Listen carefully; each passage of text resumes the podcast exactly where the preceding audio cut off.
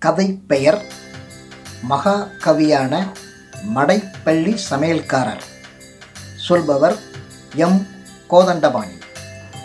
கோயிலில் சமையல்காரராக இருந்தவர் கவிஞரான கதை தெரியுமா உங்களுக்கு? ஸ்ரீரங்கம் கோயில் மடைப்பள்ளியில் வேலை செய்து வந்தார் சமையல்கார வரதன். இவர் திருவானைக்காவல் கோயிலில் நடனமாடும் மங்கை ஒருவரை திருமணம் செய்து கொண்டார். ஒரு நாள் மாலை தனது மனைவியை வீட்டுக்கு அழைத்து போக திருவானைக்காவல் கோயிலுக்கு வந்த வரதன் அசதியால் அங்கேயே உறங்கி போய்விட்டார்.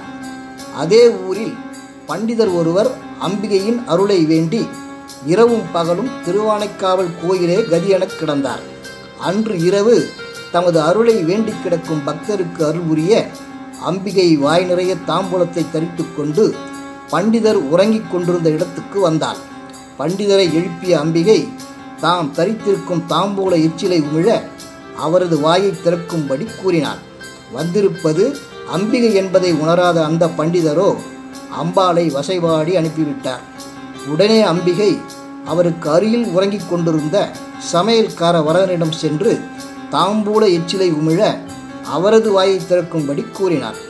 அப்பாவியான வரதனோ தூக்க கலக்கத்தில் தனது வாயை திறக்க அம்பிகை தாம் தரித்திருந்த தாம்பூல எச்சிலை வரதனின் வாயில் உமிழ்ந்தான். உறக்க கலக்கத்தில் ஆழ்ந்திருந்த வரதனோ அம்பாளின் தாம்பூல எச்சிலை அப்படியே விழுங்கிவிட்டான். என்ன ஆச்சரியம்? சமையல்கார வரதன் அடுத்த கணமே கவிகள் புனையும் ஆற்றல் கைவரப் பெற்றார். அந்த வரதன் யார் என்று தெரியுமா உங்களுக்கு?